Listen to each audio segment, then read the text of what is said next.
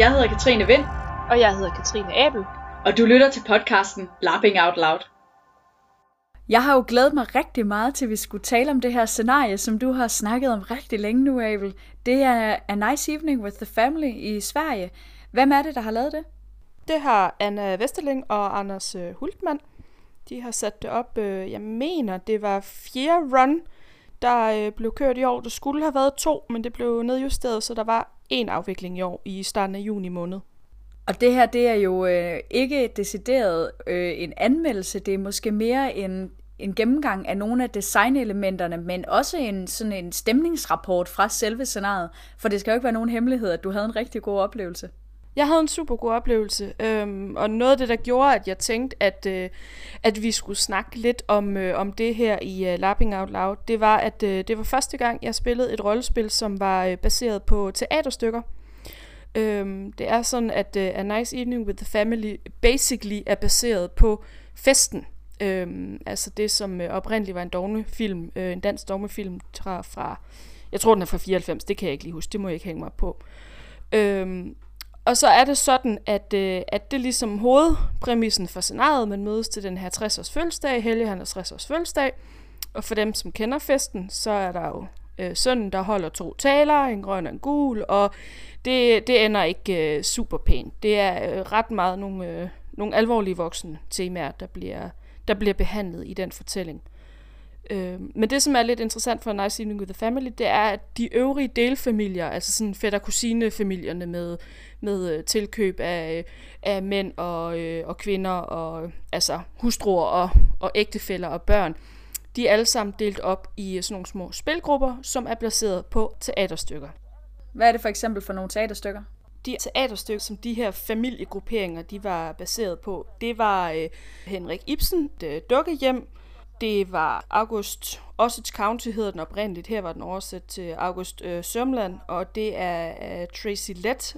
Det er en øh, amerikansk manuskriptforfatter, som har skrevet et nyt øh, teaterstykke. Den her den er fra 2007, og det er meget nyt i forhold til de andre, som er, jamen, som sagt, et dukkehjem. Så er det Henrik Ibsen igen med der Gabler, og det er August Strindberg med Miss Julie. For dem er jeg derude, der kender nogle af de her teaterstykker, så kan I godt høre, at vi er, vi er, vi er tilbage i tiden, og vi leger med, med generelt sådan nogle temaer om, hvordan øh, forfædrene sønder de nedarves på børnene. Det der med, øh, at man kan altid prøve at gøre bedre end sine forældre, men i bund og grund, så er der rigtig mange familietraditioner og så videre, som bæres videre, om man vil det eller ej. Så det var et rigtig fint scenarie, og noget af det, som jeg som sagt synes var helt vildt spændende, det er at kigge på, hvordan det, altså hvad der er for nogle fordele og ulemper ved at bruge helt konkrete, specifikke, eksisterende teatermanuskripter som framing for sit scenarie. Så det vil jeg gerne dykke lidt ned i, hvis du er med på det, Vind. Jamen, det kan du tro, men altså, det er jo dig, der er dramaturgen her også, så jeg kommer til at stille en, øh, en masse nysgerrige og muligvis dumme spørgsmål. Men jeg er klar til at lytte til alt, hvad du har at sige om det. Ja, altså, øhm, det som, nu har, jeg har listet nogle, nogle fordele op, øh, eller hvad man kan sige, nogle, øh, nogle ting, som i hvert fald kan være positive sådan arbejdsredskaber, øh, som, som jeg sådan lige umiddelbart mener et øh, teaterstykke som oplæg for et rollespil kan give. Noget af det, som jeg øh, synes er allermest interessant, det er, at et teaterstykke er på mange måder op til en fri fortolkning. Vi kan selvfølgelig godt øh, lære, at amen, man, øh, vi skal alle sammen læse det her teaterstykke den her, den her vej, og der vil være nogle holdninger om, hvordan øh, et teaterstykke skal, hvis vi skal gå i sådan den akademiske, apropos dramaturgi, vej, sådan, at det her det er den rigtige måde at læse det her teaterstykke på. Mm, yeah. Men det ændrer jo ikke på, at hvis du og jeg får stukket et stykke tekst i hånden, og vi sidder herhjemme med en kop kaffe og læser den, så er det jo vores egen fortolkning, der ligesom bærer vores forståelse af det her med videre. Så kan vi godt vælge at gå på nettet og læse en hel masse kloge vores ord og teorier om det, men det er stadig vores forståelse. Og det synes jeg er enormt interessant, fordi det betyder, når man mødes til scenariet, så har man på en eller anden måde sin egen fortolkning med ind i den her øh, skabelse af scenariet. Og det synes jeg er... Det er interessant, fordi normalt, vi snakker jo rigtig meget om forventningsafstemning, og især også du og jeg. Normalt så vil man jo gerne have alle spillerne så strømlegnet i forståelsen af settingen som overhovedet muligt. Og det gør man jo sådan set også her, fordi det er, de samme, det er det samme oplæg, de har læst. Men det vil bare altid være ud fra en en individuel, subjektiv fortolkning. Det synes jeg er mega interessant. Der er i hvert fald noget rigtig spændende i det med, at man decideret går efter at få de forskellige fortolkninger med i øhm, folks oplevelse af selve rammerne for scenariet. Fordi ofte lærer man jo karakterer være op til folks fortolkninger og relationer, og fortolke dem på den måde, som, som er mest interessant for både for en selv og for spillet. Men decideret at gøre det med settingen, det er jo bestemt ikke alle steder, at, at man gør det. Så, så jeg glæder mig til at høre mere om, hvad, hvad det også har af fordel, men måske også, hvad kan det give af udfordringer? Ja, altså hvis vi lige fortsætter ned af stien med fordel, ja. så synes jeg, at det her med, at, øh, at du har din egen forståelse af den læste tekst med ind, det giver noget ejerskab. Det her, det er ikke bare en verden, og min godsetegn her omkring bare er store, fordi du og jeg ved jo godt, hvad det kræver at designe en ny verden med en kultur og eventuelle religion og alle de der ting. Ah, ja. øh, det her, det er ikke Smerte. bare, igen, øh, gåseøjne, nogle designer, som har sat sig ned og besluttet sig for, sådan her skal det være, og det skal alle indordnes under, fordi det er vores vision, og det her, det har vi besluttet. Her der er det jo rent faktisk nogle designere, som har udvalgt nogle forskellige historier, også nogle rimelig forskelligartede historier, der er skrevet på forskellige tidspunkter. De foregår øh, forskellige steder i forskellige længder, og øh, nogle af dem, der var fortællingen en enkelt aften, nogle af dem var den flere år osv. Og så er det givet til spillerne. I skal læse det her. Du ved, hvilken en af karaktererne, der er din, og din forståelse af den her tekst, får du lov til at tage med ind i den her scenarieramme. Ja, skulle du læse alle teaterstykkerne, eller kun det, din egen gruppe var baseret på? Altså, vi var bedt om at læse det, som vores egen gruppe var baseret på. Og, og det gjorde jeg kun. Nu kender jeg en del af de her fortællinger i forvejen, øh, kvæg min baggrund, øh, men man kunne godt læse alle teaterstykkerne, hvis man havde lyst. Jeg vil sige, at øh, i forhold til selve spillet, var det ikke nødvendigt at læse alle teaterstykker, fordi man er meget fokuseret om sit eget øh, spil til scenariet og man har ikke som sådan brug for at være øh, dybt inkluderet i forståelse af de andres teaterstykker, fordi man fungerer rigtig meget som kulisse og, øh, og spille en bold med hinanden, men man har ikke brug for at læse dem alle sammen. Yes. Men det som noget andet, som jeg synes, det her det gør, det er, at, og nu nævnte jeg det lige kort, vi fik det her teaterstykke øh, udleveret, og så fik jeg at vide, jamen, øh, du er med i det her teaterstykke, og du spiller øh, Karen, hed min karakter. Og så læser man manuskriptet, og så er det det. Altså, man får ikke nogen karakter øh, forklaring, man får ikke at vide, det her, øh, det er dine mål, eller dine, det her, det skal du opnå i løbet af scenariet, eller din karakter er, eller gør sådan her, eller det her, det er hendes relation til resten af familien. Man får teaterstykket, og så er det ens oplæg. Ja, spændende. Men det betyder også, at man har en meget, øh, et, et, altså, i virkeligheden kan nogen have en rigtig stor forståelse af deres plads i familien og i gruppen. Altså, hvad er man i forhold til hinanden, og, og hvilke konsekvenser kan, kan ens egne handlinger have på de andre karakterer? Fordi man har en hel historieramme, som det ligesom er bygget ind i. Og det synes jeg øh, det giver bare et uh, relationsnetværk, som er rigtig, rigtig tight, og som kan være svært at genskabe i en, uh, i en verden, hvor du, du skriver scenarierne til, til spillerne. Fordi Lad os tage et eksempel. For eksempel til Spoils of War. Nu bruger jeg lige det som eksempel, fordi det er meget nyt. Øh, jeg kendte jo kun min egen karakter. Det vil sige, jeg kendte kun min side af relationen. Men, men i det her scenarie, altså Nice Evening with the Family, der kender alle jo alt, der er at vide om hinanden. Undtagen de der ekstra quirks, som man selv vælger at tilsætte. Og, og det synes jeg er super interessant. Og der kan man sige, at det er jo faktisk normalen i det meste Nordic Lab nu, at, det, at alt er transparent. Men den måde, at det er transparent på, det er ofte, jamen man har adgang til alle karakterer, man kan læse det hele. Der synes jeg faktisk, der er en barriere i, jamen er det så reelt transparent, fordi jo, så kan det godt være, at jeg læser dem, der er tæt på mig, men jeg regner med, det er de færreste, der egentlig sætter sig ned og læser alle karakterer, så er det sådan alibi-transparent, eller, eller er det måske fint nok, det kan være transparent på den måde, man, man gerne vil have det. Men her, der kan man sige, det er jo en helt, altså det er en helt øh, ekstrem form for transparens, ja. i form af, at, at der ikke er øh, nogen karakterer at forstå på en bestemt måde. Det er simpelthen den subjektive, den subjektive holdning til, hvordan det her teaterstykke, og hvad det betyder, og sådan noget. Og det, der, der er ikke sådan en objektiv sandhed på en eller anden måde. Nej, nej men også, og det er jo enormt transparent forstået på den måde, at du ved, jamen vi har alle læst det her teaterstykke, ergo har vi alle sammen læst alt, hvad der er om de her karakterer. Ja. Så man sidder ikke og tænker, okay, når man har hele familien nu lige læst min rolle, og ved de godt, uh, Quirksen er min karakter. Øhm, det der også er med, det, med i designet af det her øh, lab, det er, at man mødes om fredagen, og så har man reading simpelthen af manuskriptet sammen. Mm. Det vil sige, at man læser sin egen karakter, men så læser man hele teaterstykket, og det lyder... Øh, jeg var sådan lidt, åh, det lyder sådan lidt langt og lidt hårdt, men det var mega fedt, fordi det betyder, at man kommer ind under huden på karaktererne, og vi har alle sammen været det igennem minimum én gang. Så vi er virkelig på samme side, når vi går ind i spillet. Jeg skulle I så bare sidde og læse øh, hver jeres øh, replikker, eller hvordan gør man det helt praktisk? Ja, altså det er simpelthen, vi, øh, vi satte os ned med nogle energidriks øh, drikke og nogle kopper kaffe og nogle snacks, øh, som var øh, øh, leveret af, af de søde arrangører, og så satte vi os simpelthen, og så begyndte vi bare at læse.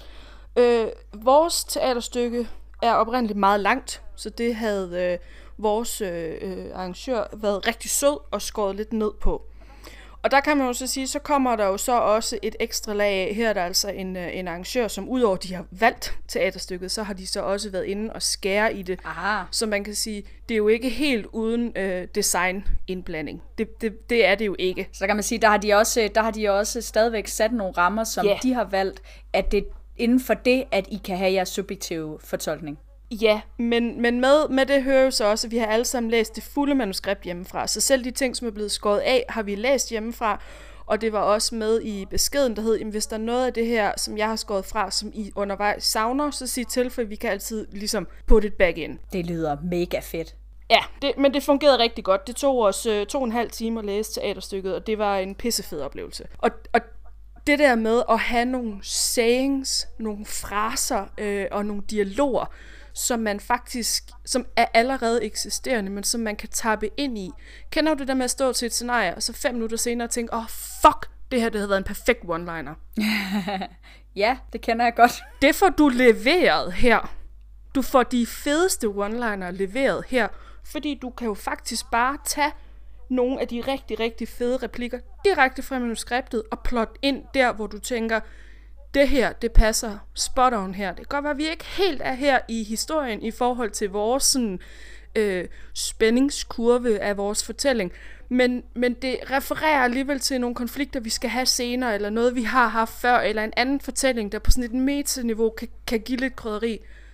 Altså, hvor fedt er det ikke at få leveret one-liners? Jamen, jeg er vild med det. Det er... Jeg er vild med det. Ja, det fungerer så godt. Altså, det fungerer virkelig godt, og vi endte også med i... Øh, i vores spilgruppe og have et par replikker, som sådan ligesom gik igen, som blev sådan en, nærmest en familieting at fyre af i et skænderi eller sådan et eller andet. Øh, og det er bare, altså det, det, det var for fedt, det har jeg sgu aldrig prøvet før, at man kan sådan sidde og tænke, nå, men, men det her, som jeg aldrig selv kunne finde på at sige, men som min karakter, det, det flyver der bare lige ud af munden på mig på det mest uh, timede uh, tidspunkt i hele verden. Altså det, det er sådan lidt sejt. Så. Øh, det er ekstra krømmel på krægen i hvert fald. Hvis jeg, øh, hvis jeg lige må skubbe dig en lille smule videre i det her mm. med, hvad, hvad at have et teaterstykke som oplæg, øh, hvad det giver af fordele, Ja. Øhm, vil du så ikke prøve at, at gå igennem, for jeg ved, at du har et par stykker øh, mere øh, at elementer, du synes har været rigtig gode ved det. Jo. Altså, jeg sagde jo det der før med, at øh, der er en sikkerhed, sådan, eller man kan føle sig tryg ved, at øh, alle kender alle karakterer deres interne forhold. Øhm, men det betyder også, at der er jo også nogle... Øh, nogle ret tydeligt definerede NPC'er, eller sådan nogle altså fælles ikke spillede relationer. I øh, vores teaterstykke var der øh, ret mange roller med, øh, og vi var kun, og det var, øh, øh, vi var så faktisk øh, en af de største spilgrupper, så selvom vi kun øh, var otte, så var der stadig flere karakterer i, i øh, det oprindelige manuskript. Og det er fedt, fordi det betyder, at du har altid lige en eller anden fælles karakter, du kan, du kan trække ind og sige, om det var også dengang øh, Maddie Faye, hun gjorde sådan, eller Onkel Charlie, han sagde sådan, eller altså...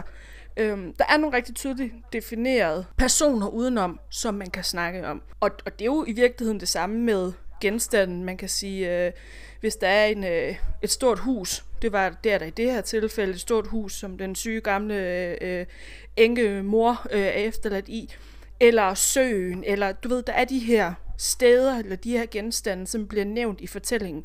Dem har du jo også som sådan en fælles referenceramme.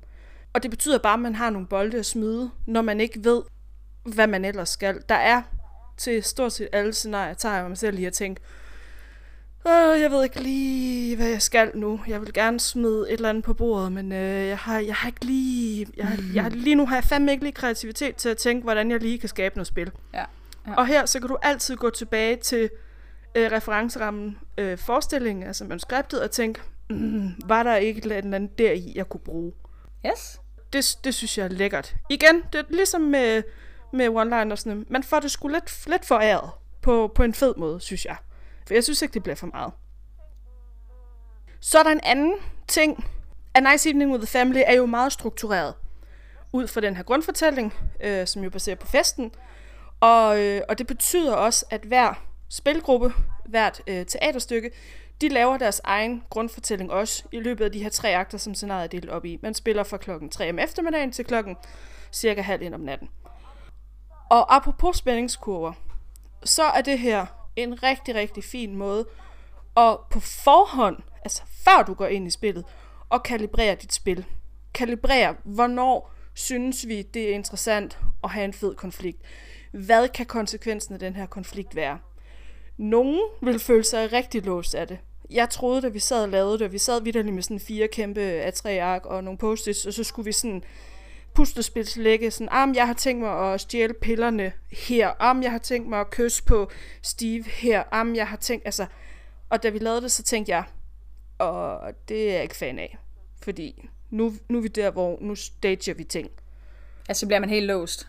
Ja, men på en eller anden underlig måde, så virkede det fandme.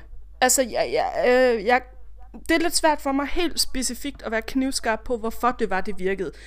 Jeg tror, det virkede, fordi at selvom man har sagt, at man vil gøre de her ting, så var man ikke bundet op på, at man skulle gøre det. Det var ikke sådan, at resten af familien sad og ventede på, åh, det sker det nu-agtigt.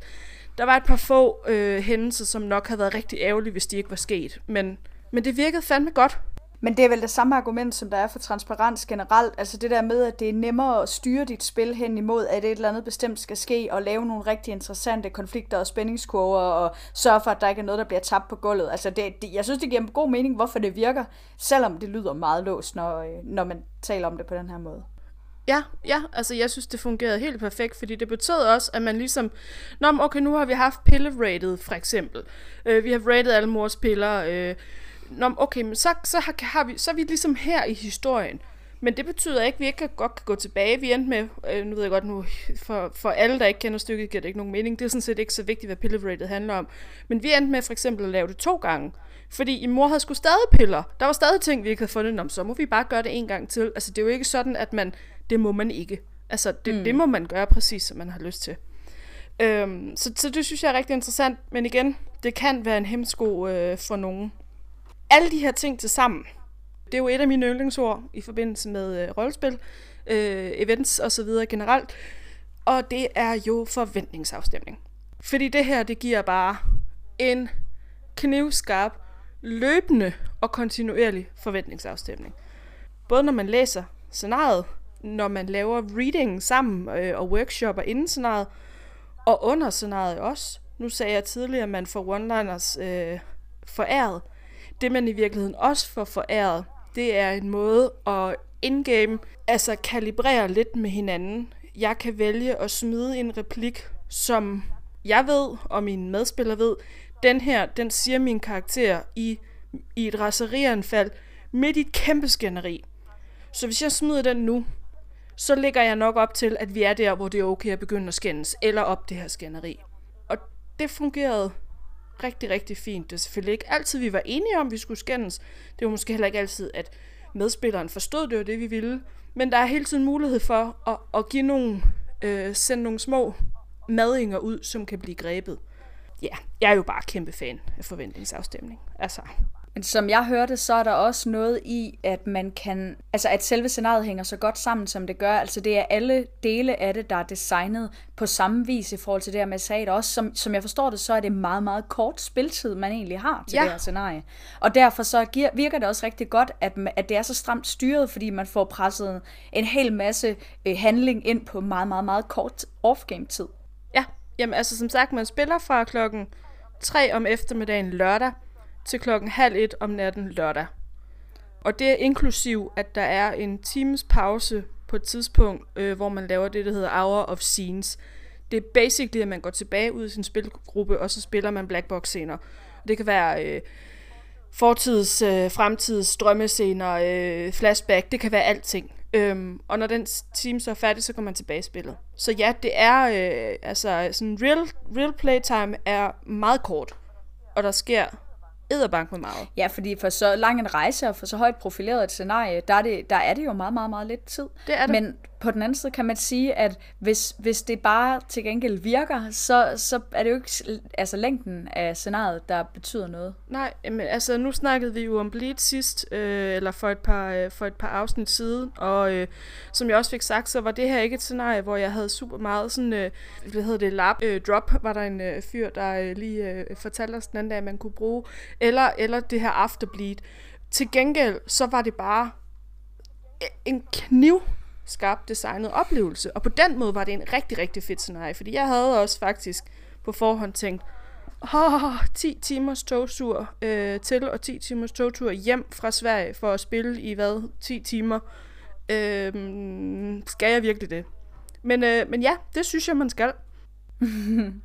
Så anbefaling fra Lapping Out Loud, at ja, det skal du. Ja, men jeg vil sige, det er jo ikke, det er jo ikke kun øh, fordele. Der er jo også, øh, der er jo også nogle udfordringer ved det her. Nå, så lad os høre det. Ja, altså noget af det, som, som jeg tænker sådan ligesom, at, den, at øh, det største faldgruppe ved det her, det kan være, at man øh, har spillere, som oplever, at de er supportkarakterer. Eller at de er øh, mindre øh, vigtige eller irrelevante for, øh, for øh, scenariet eller historien, fordi de ikke er hovedroller. Og der er ligesom to dele i den. Der er dels den her oplevelse af, at jeg blev ikke kastet til en hovedrolle. Er det så fordi, at jeg ikke er en god nok lapper, eller hvad, hvad handler det om? Der kan jo være alle mulige ting der, og, og det er der nogen, der håndterer godt, og nogen håndterer knap så godt, og det skal man nok bare som designer være klar over, at, at det kan der være nogle mennesker øh, derude, som tænker, uh, jeg fik ikke en hovedrolle, hvad betyder det? Øh, og gøre en masse tanker ud af. Jeg havde personligt ikke en hovedrolle, men havde en rigtig fed oplevelse alligevel, fordi at vi i vores spilgruppe var rigtig gode til at i hvert fald forsøge at snakke om, hvad kan, hvad kan alle bidrage med. Ja. Men der er den her risiko for, at folk ikke føler sig som hovedrolle. Der er også den risiko, at man kan føle sig som en supportkarakter, hvis rollens formål fra teatermanuskriptet ikke kan føres ind i scenariet. Ja. Altså alle karakterer i en tekst øh, eller i en fortælling har jo et eller andet formål. De er der for at skubbe til et eller andet, eller sætte noget i gang, eller øh, give noget modstand. Og hvis det formål ligesom ikke kan udfyldes, og man vidderligt bare bliver en ikke øh, bidragende statistrolle. Au, au, au, au, au. Ja, altså så tror jeg godt, det her scenarie kan føles lidt op ad bakke. Og man kan sige, det er man jo rigtig meget selv medansvarlig for. Fordi det handler jo også om selv, hvad man ligesom gør med karakteren, og om man, mm. kan, om man kan finde et nyt formål, eller om man tør sige, igen det der med at have modet øh, til at sige til sine medspillere, jeg føler mig fandme sat på sidelinjen. I er nødt til at hjælpe mig. Jeg skal have noget at rive i. Der er ikke... Jeg ved ikke, hvad jeg skal med den her karakter. En ting er jo også mod til at sige det. Noget andet er både, om de spillere så er interesseret i det, om de er i stand til det, om de har overskud til det, når de også tager sig af deres eget spil. Det synes jeg altså nogle gange kan være, øh, kan være faldgruppen ved alle de kalibreringer, man har, fordi så kan det godt være, at der er nogen, der siger til en, jamen jeg er helt med på at løfte dig her, eller, eller, eller måske ikke siger så meget i en gruppe, men når man så kommer til stykket, så er deres egen oplevelse vigtigere for dem, ja. og, eller, eller at de simpelthen ikke øh, er i stand til at se hvad det er, man har problemet med. Så, så det er jo ikke fordi, det bare løser sig af at kalibrere, Nej. men man kan sige, det er første skridt til at få det løst. Helt sikkert. Og, og jeg tror også, at man skal som designer, hvis man vælger at gøre det her, altså vælger at lave et scenarie baseret på, øh, på øh, tekster skrevet til andre formål, som det her jo reelt er. Det her, det er jo i virkeligheden det, som man på dramaturgisprog øh, kalder en remediering. Man tager noget fra et medie til et andet medie øh, og overfører det rimelig direkte, men, men man alligevel får noget nyt ud af det. Så skal man fandme også være klar over, at det her det kan ske. Og så skal man have nogle, tror jeg, nogle, øh, nogle failsafes øh, allerede klar på forhånd til, hvad gør vi, hvis der er en spiller, der udtrykker øh, en oplevelse af at være en supportkarakter. Fordi som du også siger, det er sgu et fælles ansvar man, man kan kun ja. selv kalibrere sig så så langt øh, hen ad vejen. Så der tror jeg også, at man som designer skal være knivskarp på, okay, det her det vil formentlig ske, øh, måske ske. Hvad, hvad kan vi stille op ja. her?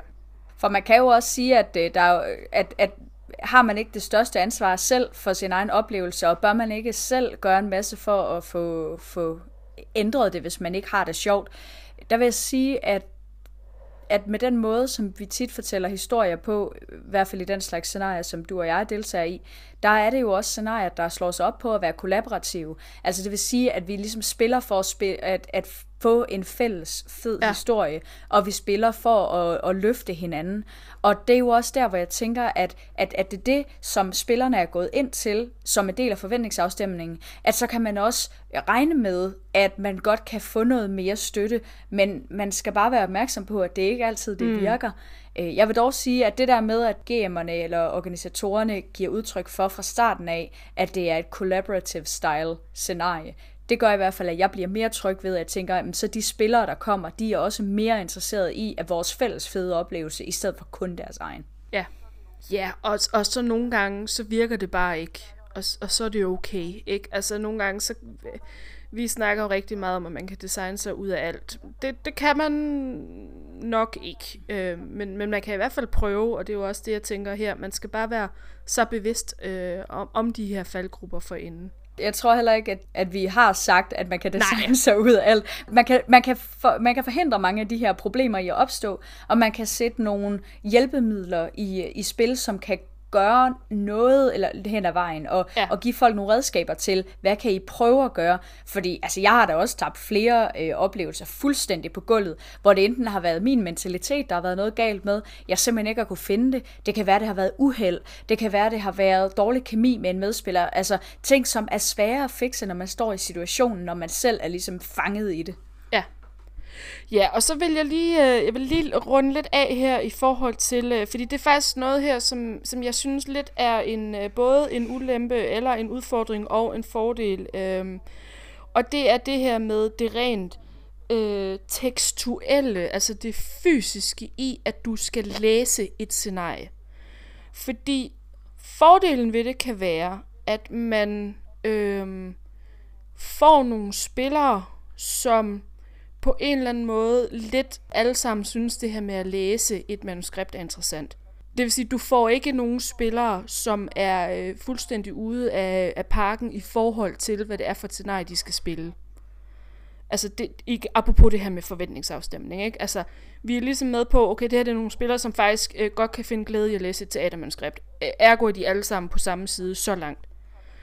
Men det kan også være en ulempe. Fordi det kan jo sådan set også betyde, at man mm, ikke, altså at der sidder nogle spillere derude, som måske ikke er særlig dygtige læsere, øh, og slet ikke på engelsk, fordi alle teaterstykkerne her, det er jo i, i engelske versioner, man kan sige det. Vi taler jo så også på engelsk på scenariet.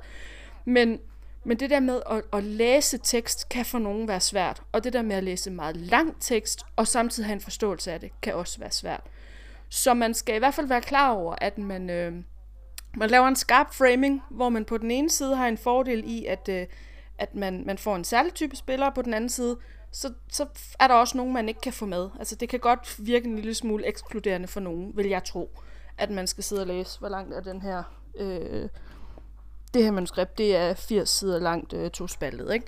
Det, det er alligevel også en læselængde. Ja, det er, og det er jo også et, et bevidst designvalg, altså hvor man netop gerne vil have en bestemt slags spiller, for det er jo ikke alle rollespillere, skal være for alle. Nej. Men jeg vil faktisk gerne lige øh, spørge dig om i den forbindelse, om du oplevede, var der nogen, der, der gav udtryk for at være intimideret af, at selvom de måske godt kunne læse det, om de så ikke ville være gode nok, eller om andre måske havde mere ret i deres fortolkning, fordi de vidste noget om det og sådan noget? Altså, øh, jeg havde øh, et par medspillere, som gav udtryk for, at altså inden vi startede scenariet der, da vi, øh, da vi øh, workshoppede og havde reading fredag øh, aften, som gav udtryk for, at de var meget intimideret over at skulle kommunikere på engelsk. Og at de også øh, havde syntes, det havde været en udfordring at læse så meget tekst og forstå teksten. Øhm, især vores teaterstykker er jo skrevet af en amerikaner, så det er jo skrevet på, hvad kan man sige, sit originalsprog, og der er altså nogle formuleringer og nogle, nogle udtryk, som hvis man ikke er, er, er rimelig skarp til engelsk, så skal, man, så skal man nok lige have en Google Translate ved sig. Så der var nogen, der gav udtryk for det. Men det at læse scenariet sammen, hjalp dem. Fordi det betyder, at Okay. vi havde en sådan en, en rimelig god øh, pingpong med, at hvis der var nogen, der havde nogle ord, de ikke kunne udtale eller ikke kunne forstå, så hjalp vi dem med det.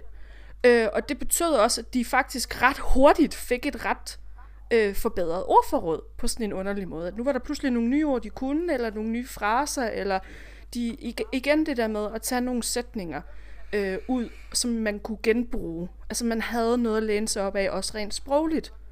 Øhm, det ville egentlig have været meget interessant at, at have taget en snak med, med nogle af dem om det bagefter, men min oplevelse var klart, at jeg kunne høre en forbedring i deres engelske, allerede efter readingen. Og det synes jeg var interessant. Det lyder mega fedt. Mm. Er der andet, du gerne vil øh, af med her til sidst omkring det her med at bruge teaterstykker som basis for et øh, lab? Nej, ikke så meget andet end, at hvis der skulle sidde nogen derude, som, øh, som har nogle andre oplevelser, eller som har nogle, nogle kritiske spørgsmål eller andet, så vil vi meget gerne høre dem, og jeg vil også meget gerne høre dem. Jeg diskuterer dem også rigtig gerne over en øl, hvis vi mødes til festival eller et eller andet øh, rollespil derude, øh, mm, mm, fordi jeg synes, det er super spændende. Og jeg vil gerne høre, hvis øh, der er nogen, der sidder derude og tænker, hov, jamen, der er da også den her ulempe og den her fordel. Så øh, giv endelig lyd. Det, det vil jeg gerne snakke mere om. Ja, og det skal jo siges, at øh, vi jo godt ved, at der er andre scenarier, der har gjort det samme, øh, som, som bruger teaterstykker, og vi har også øh, talt om med blandt andet Inside Hamlet selv. Men jeg synes egentlig, det var ret spændende at høre din udlægning af det, når du nu lige har været til det her scenarie, og hvordan er det så set udefra. Men øh, jeg tror ikke, øh, vi har mere, så tusind tak, fordi I lyttede med derude. Det var alt for denne her gang. Du har lyttet til Laughing Out Loud. Mit navn er Katrine Vind. Og jeg hedder Katrine Abel. Tak fordi du lyttede med.